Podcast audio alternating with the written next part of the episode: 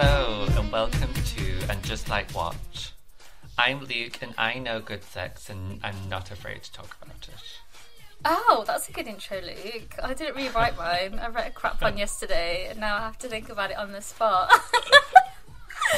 I'm still going to go with I'm Melita and I am, well, if you were going to compare me to a Sex and the City character, I would be Anthony because I am short and fiery. As you'll see in the content to come, I hope. So let's dive in to this first two episodes of And Just Like That. So the first scene we see Charlotte Miranda, Carrie reunited going for brunch, and Bitsy von Mufflin enters the chat asking where's the fourth musketeer, and immediately they resolve that Samantha's now living in London. They got it up, they got the elephant in the room straight away, which is fair dues because everyone was thinking about it, but I was more distracted by Charlotte's awkward acting. Like, I didn't really care for Samantha because I was so obsessed with how lost and so out of the picture she looked. Like, Cynthia Nixon and Sarah Jessica Parker are great actresses, but Kristen Davis, wow, what happened? What happened during the pandemic? Like, she just seemed like she'd lost the will to act. She was so confused. Like, she just got given the script, like, 2 minutes prior. And was her face reactions are like so over the top as well. Like, especially because her face is like frozen as well. She's like, I don't think she knew how to use her new face.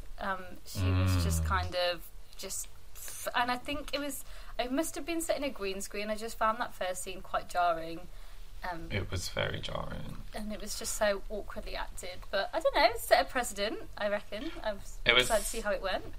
Yeah, I was so excited for this to come back. Like, so swiftly after, they're like so ecstatic to take their seats. Like, Carrie screams when they're like table for three.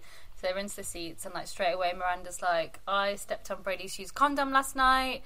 For a bit of background, Miranda and Steve seem to have very carefree parenting skills, and they let Brady's girlfriend Louisa stay over.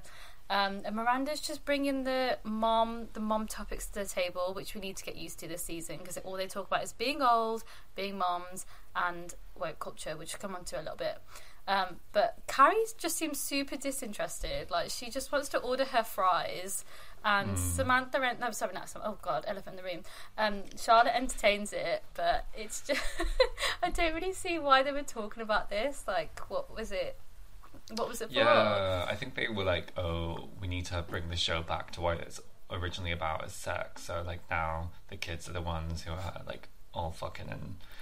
But yeah, I guess, and then, like, when Carrie pulls the joke, you, like, always see the condom half full. It's like, that's just gross. It's like her, like, I don't think anyone really missed her puns. Like, if they did, it's in, like, an ironic way. And then just, like, straight up, they go for the, condom half full line. When you watch Sex and the City back, like, those puns have like a bit of a charm to them, but because we're watching it in like modern time, like just we're watching it in real life, it's like, oh, the condom is half full. Like, what a fucking massive load Brady has if the condom's half full. Like. Maybe that's what they wanted us to read into. We were looking at the wrong thing. Big, strong Brooklyn load. It was, yeah, I just feel like they've written Brady really basically. Like, he's like a teenager who lives in Brooklyn, has got pretty cool parents. I don't know, I think Miranda and Steve are cool compared to like our Northern and Midlands parents in the UK. I'm just surprised that it's just really two-dimensional the way they've written him. Like, they've always, from comparing how they've written like Lily and Rose, who we'll see like later on, it does feel like how they've written Brady or how they are gonna like show him has just been a bit half-assed.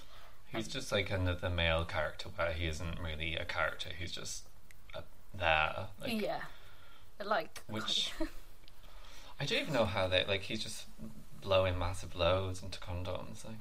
And getting with his girlfriend, who is like very much a nine, and I think he's punching. He is defo punching. Yeah, Louisa, like, babe, get some self-respect. But she's not paying rent to live in Brooklyn, so exactly. She must like she's winning. Yeah. And then Miranda says she's getting her master's in human rights. Like, getting a master's in human rights, like, seems the most weird. Like, you have to get a master's to learn about human rights.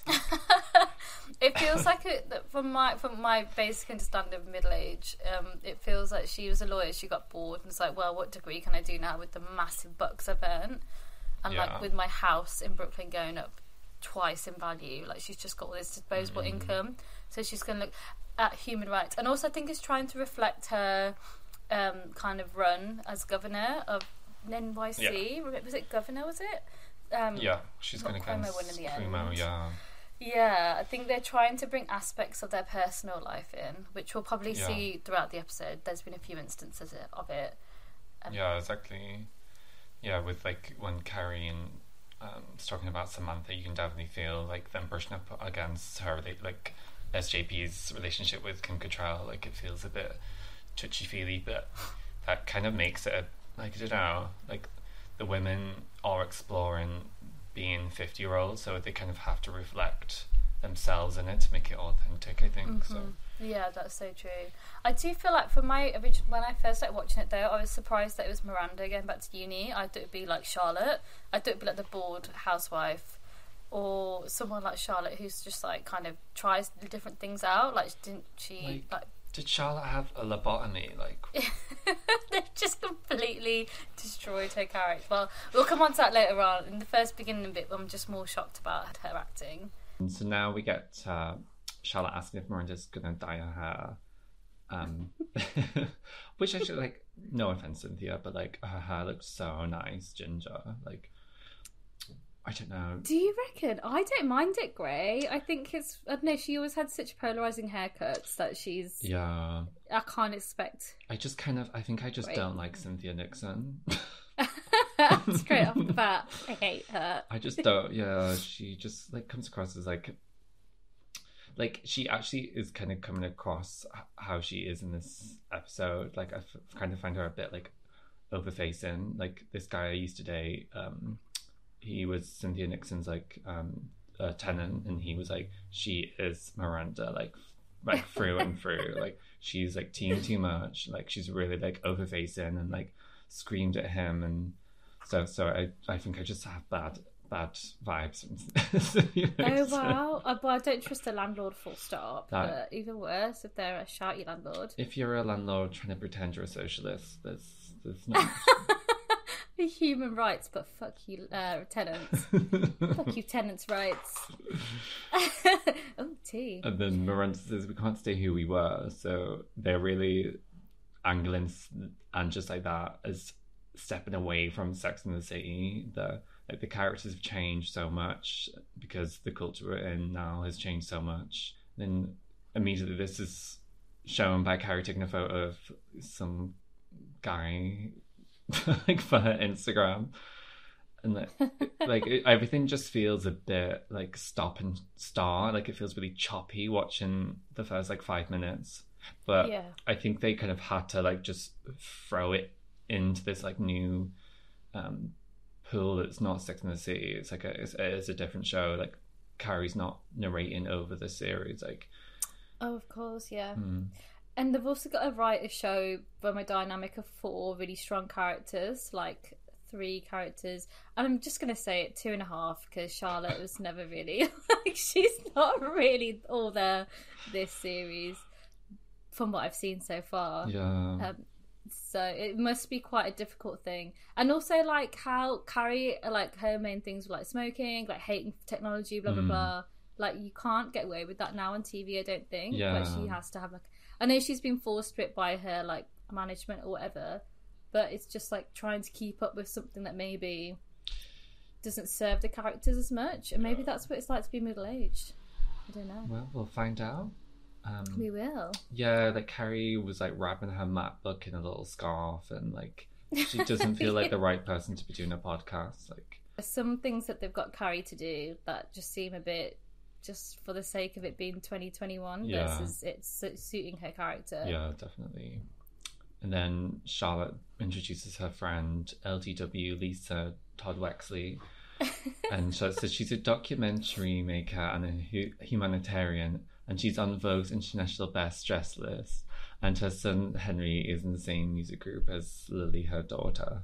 And even saying that, that's a summarized version of what she says. Even saying that is the dialogue is so heavy, and it's not even very. It's not funny as well. Yeah, And when they introduced Lisa Todd Wexley, it was they've just planted this woman to increase the diversity of the shows. But oh, okay, she's oh, can I have a chip, Carrie?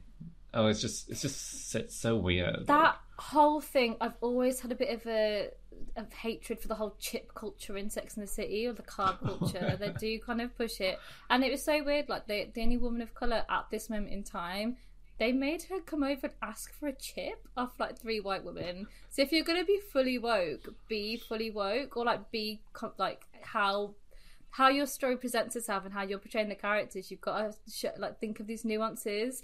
No middle-aged woman, no woman, even, actually maybe I would, but no self-respecting woman would go up to a table oh, can I have your cold chips? That's so Going up to someone you don't know, friends, be oh, I'm going to eat this fucking chip.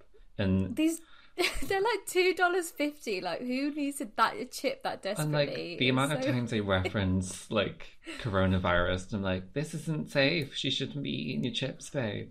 That chip could be covered in COVID-19.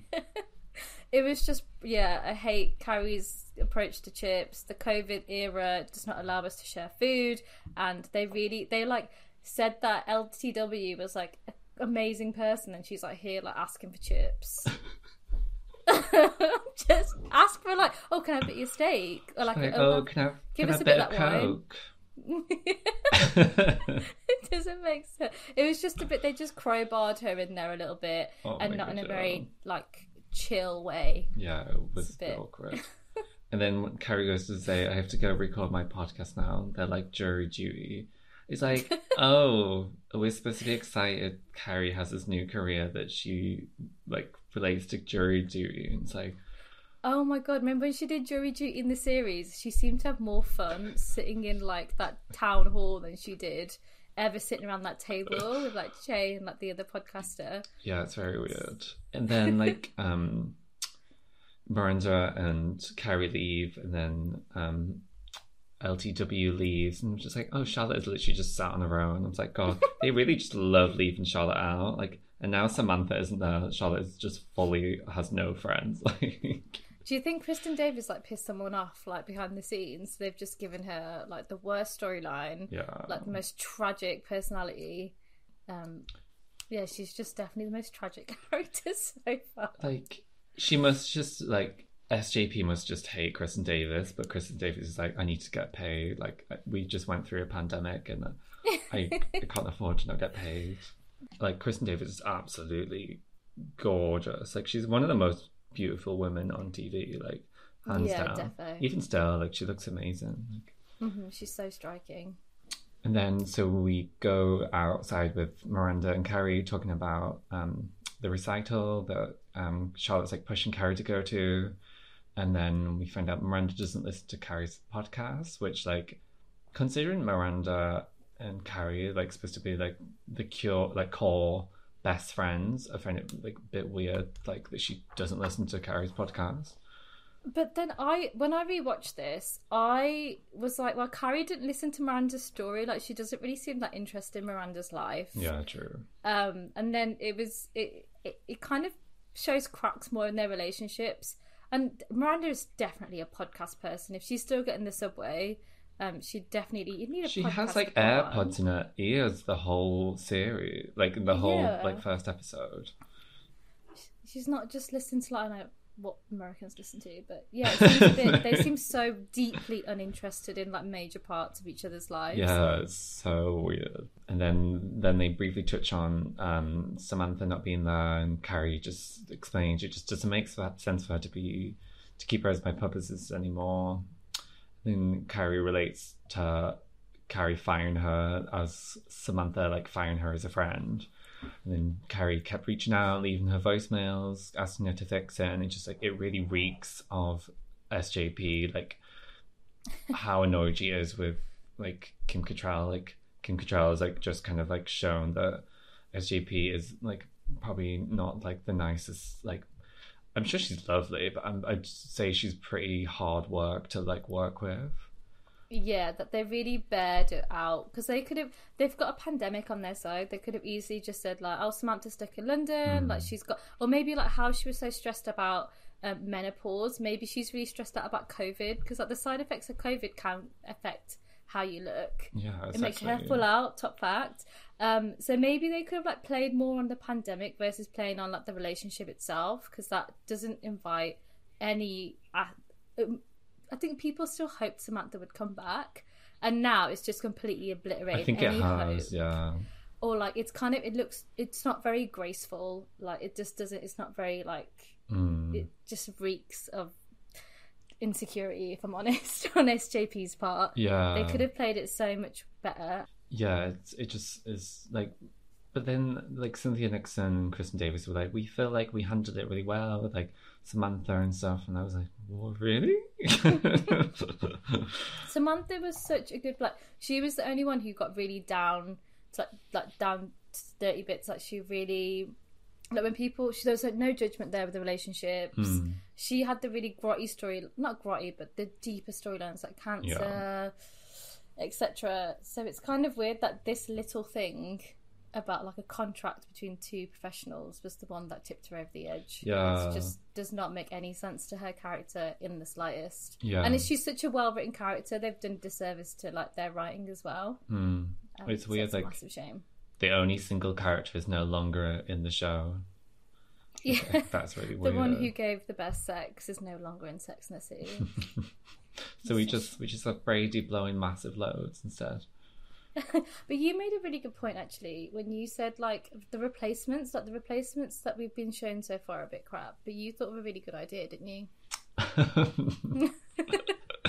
I have a really great idea where in like season 2 there's Samantha goes out to a gay bar and they go to bingo and she bumps into a drag queen called Samantha who was one of Sam's many men she fucked, and then he turned out to be a drag queen and then impersonate Samantha. They really just need to bring this drag queen into the show. Like we don't need like LTW, we just need drag queen Samantha. Like I think it's kind of like we need the level of provocation that Samantha brought in the early series. Yeah. I mean I wasn't an adult in the 90s, but I imagine that her being on TV was quite controversial and like pushing the envelope a little bit, not massively as a white woman talking about sex, but it was still doing something. We kind of need that kind of provocative vibe within the group now because it just kind of feels a bit down and out. Like all they talk about is like being a bit like, oh, I'm over being old. I'm like, yeah, they like they can't keep up with like pronouns. Yeah, like we need someone to be like pushing an agenda or being quite exciting. Yeah, and that's what's missing. And that would be quite cool if they brought a character like that in. I think that what that is, Che is like the Samantha. Like, so then Kerry goes back to the house where Big is, and she's talking about salmon and some shit, and listening to music in lockdown. It's so fucking boring. Like, it's domestic bliss though. It's like what we've wished for. Well, I don't think that's a bit generous, but it's something that we kind of like Carrie wanted. This is what Carrie's always wanted. Yeah. And then Big's talking about doing his 1,000th ride on the Peloton. And then I was doing the maths earlier. And then I was like, if this was Big's 1,000th ride, he would have to be doing a cycle every day for 3 years, which seems like kind of unrealistic. But then it's been 10 years since... it's been 10 years since Sex and the City 2. So I was like, Big must have had to do 3 Peloton cycles a week for the past 10 years to get 1,000 rides. Like, 1,000 cycles, that's insane. Like, didn't Peloton, it didn't even come out until about 6 years ago, did it? Well, exactly. So he's... What? He's been doing 6 days a week then. Someone, was it you who made a joke the other day? Like, he's on that Peloton so often because he's trying to avoid Carrie. Oh my god, yeah, he's like he's waiting for the Peloton just to like cycle away. And he's like, oh, I don't think he's paying £800 for a machine to sit on it for 10 minutes. He's definitely done a full hour of cardio. Oh my God, funny. Whilst Carrie's like writing in quotations. And then we go to Miranda going, I guess it's her first day at uni, and then getting a Chapelet in the bar. And then the bar's called Smith, so I was like, oh, maybe it's Samantha's ex-boyfriend Smith. I was like, oh, this will be a cool way to like introduce him. But no, she just goes in at 10:45, waits for 15 minutes next to Chapelet, goes to uni, and like, just like, it's the worst encounter that. Like, oh, just... When she walks into the room as well, and like everyone's so quiet, it's just like, you know, something's like.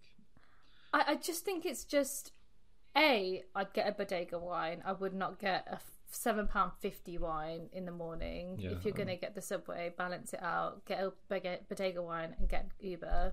B, if everyone is supposedly so woke in this timeline, they wouldn't treat her like crap. Like, ageism is like one of the oldest things. Like, oldest things. Ageism is one of those things that people are so over. Like, we're so used to old people being cool. Yeah. So I don't understand why they treat her like she's got like the plague.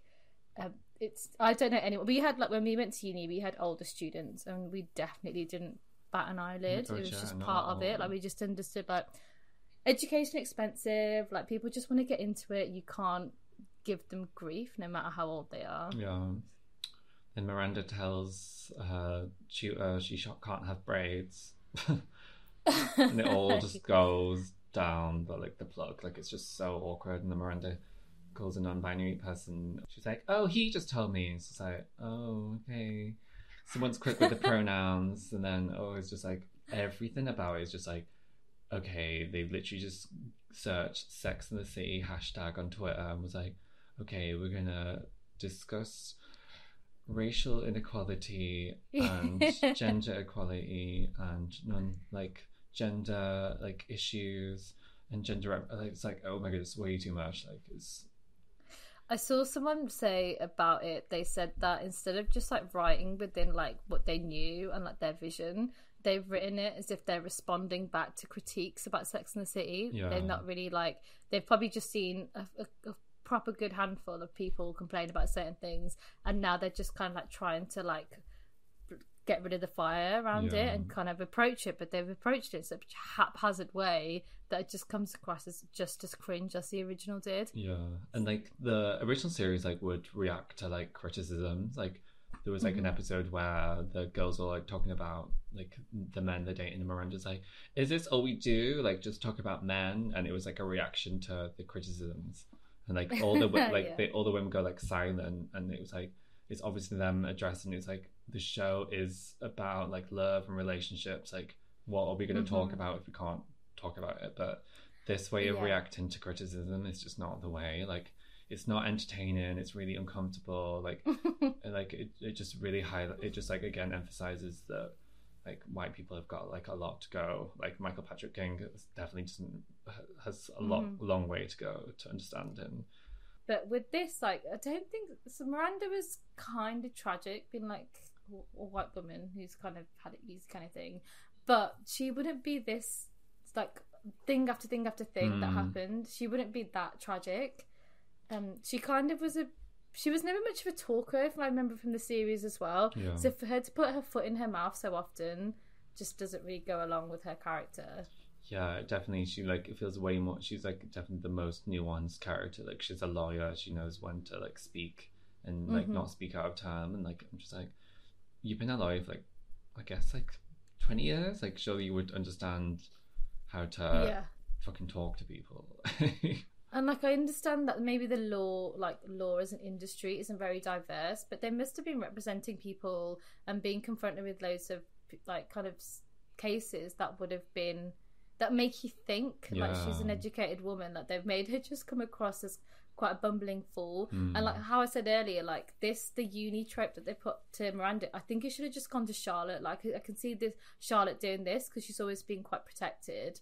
So they've kind of transferred some of Charlotte's vibes onto Miranda, and I just don't think it works. Like they're trying to establish a new dynamic for Miranda. Like Charlotte's still not had a job since season 6. Like she's literally like still a housewife. Like it's so depressing. Like she had she's like a curator, and like now she's still nothing, like 20 years later. Like, it's so odd.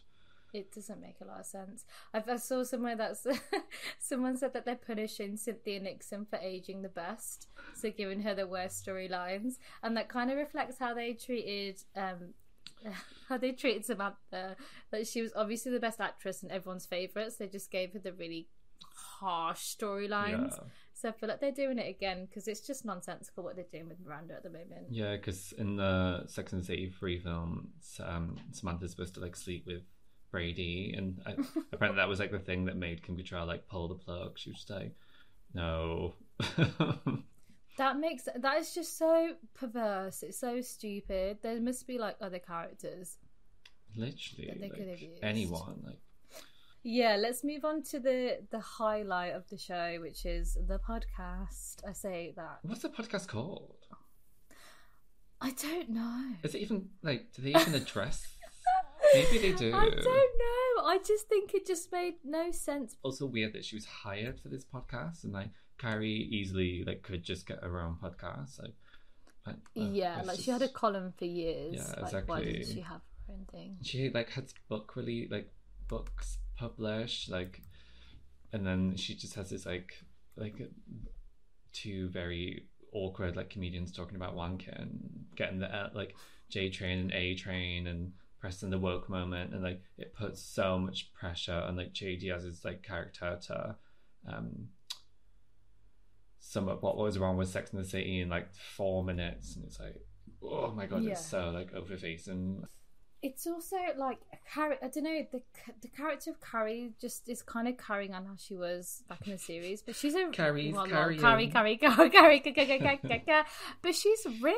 She's so rich. She does not need to make £30 an hour from doing this podcast. Like, it just makes no sense. What adverts do you think they're doing on this podcast? Like Audible, Love Honey, organic oats, and like lentils and pulses. Ew. It just, I don't think she needs to do it.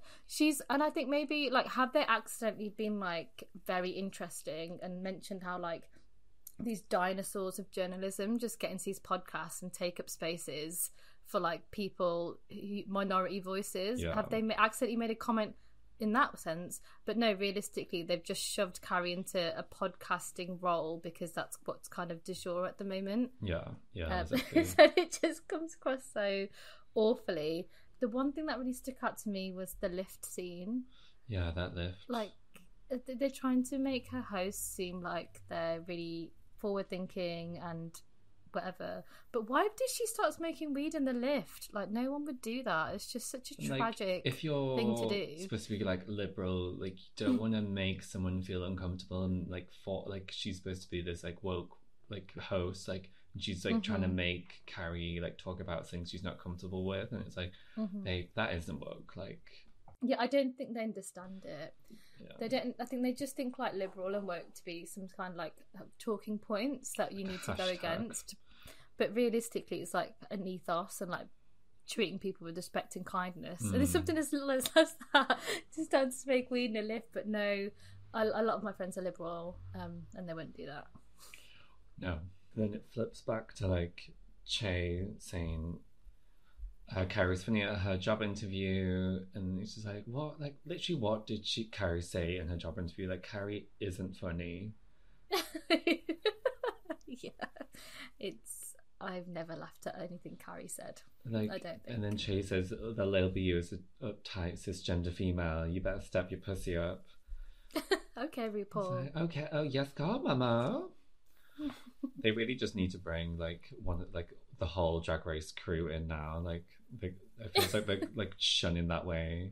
They just need to bring Emily in Paris in as well, and she'll just start voguing with like Game of Thrones dragons. Bring them in as well. HBO IP. HBO crossover.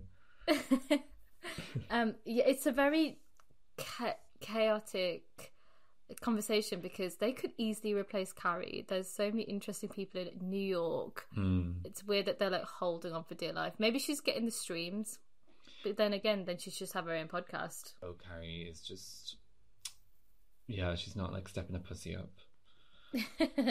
Yeah, they've made her a bit. And we've engorged our pussies so much because we're so woke, and Carrie's just Carrie's our asking. Pussies are on pedestals right now. It's so stepped up. Carrie's asking her husband of 10 years if he wanks. It's like, oh, do you know what? This scene was so uncomfortable. I think I went to like go brush my teeth. I was like, I do not need to see Big have a wank. Like, and I don't think they even did it. Like, it wasn't even, as soon as he like put his zip down, she was like on the bed, like, oh my god, what? Oh my god, what? Like, she's if so... this was reality, Big would get his like fucking iPhone out and just like have like 4 girls, 1 cup or something. Like, he would be into some like... weird kinky shit. Like, Carrie's gonna have a vendetta against like Big's right hand for the rest of the season because of this. Like, she's such a jealous person. I can't believe she actually made him do it. What porn do you think Mr. Big like watches? I think he wanks off to the stock market. I think he's got like some like charts open, some charts that have a bit of a curve, like a womanly curve, so he's getting best of both worlds. But I don't think he really cares too much about human beings. Then, so now he's smoking a cigar and he's telling Carrie he's doing his Peloton, and then Carrie's wearing her wedding shoes, and it's like you kind of like it's, you kind of just can tell like Big's gonna die. Like, yeah, that lingering stare. We know Sex and the City 3 film was all about Big dying. Like, just they should. I think it'd have been more interesting if they started with this, like Big just dying, like the start of the episode or something, and then just I don't know, because I kind of feel like that little domestic scene that they did earlier on makes it more, it kind of set it up like how much in a good place they were. Carrie says to Big, tell that whore Allegra I said hi, and she leaves and goes off to Lily's piano session. And then we get Charlotte's child, Rose, not wearing her dress. Steve's got his 60%, 40% hearing, and Stanford and Anthony having like a domestic because Anthony didn't wait for Stanford. And I was like, I would actually be so pissed off if Peter just like ditched me and like turned up a few minutes later because I was taking longer to go to. Like... But they're like 20 years into their relationship. I don't know. Into their like forced relationship. Their relationship makes no sense whatsoever. It's just definitely a crowd pleaser, isn't it? Like Michael Patrick King said, they got married because they were the last gays, and he was like, "Oh, for fuck's sake!" But the gays would be divorcing. It's an ongoing. Well, everyone divorces around that age, I imagine. It was only because they wanted Liza Minnelli to perform, and that's the most campus situation she could perform in. It is pretty iconic. Like.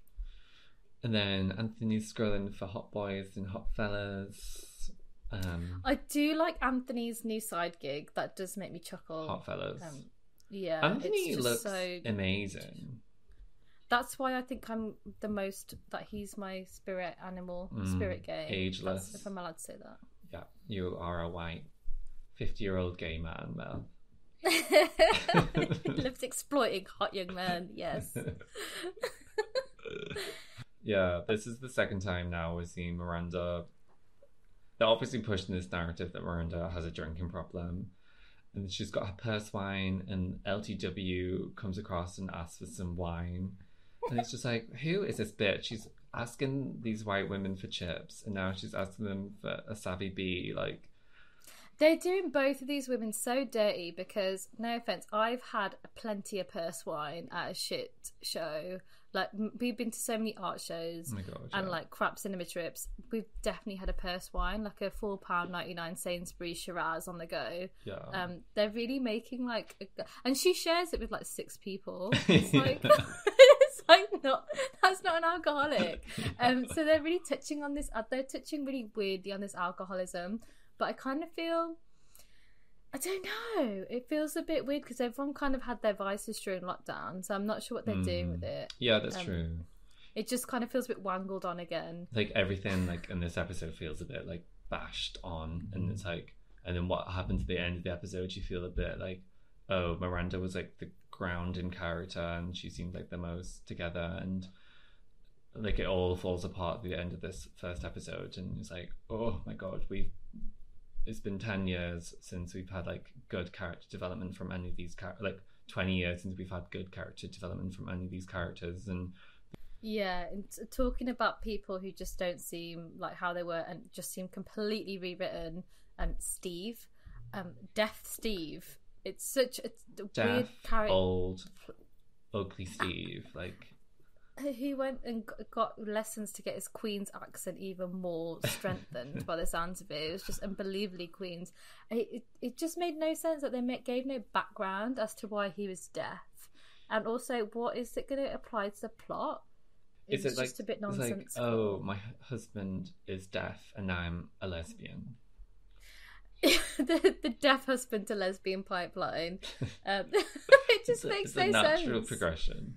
It's just, I think it's also like we've got like so many seasons of Sex and the City under our belt and in our minds that we know how these characters work. Mm. So they've kind of just completely scrubbed the whiteboard a bit and just presented these new people. Yeah, that's like true. Steve, for example, was like a club owner or like a bar owner, not bar owner, sorry. If he was like somebody who worked in sound. He was like a DJ.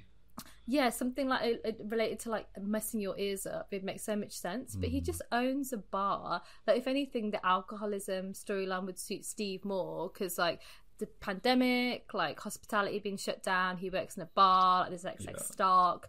That would make way more sense. You wouldn't have to like think about it. Like, there's a few bits in this story where you're like thinking, like, have I missed something? Like, do I need to Google this? Was there a season 7?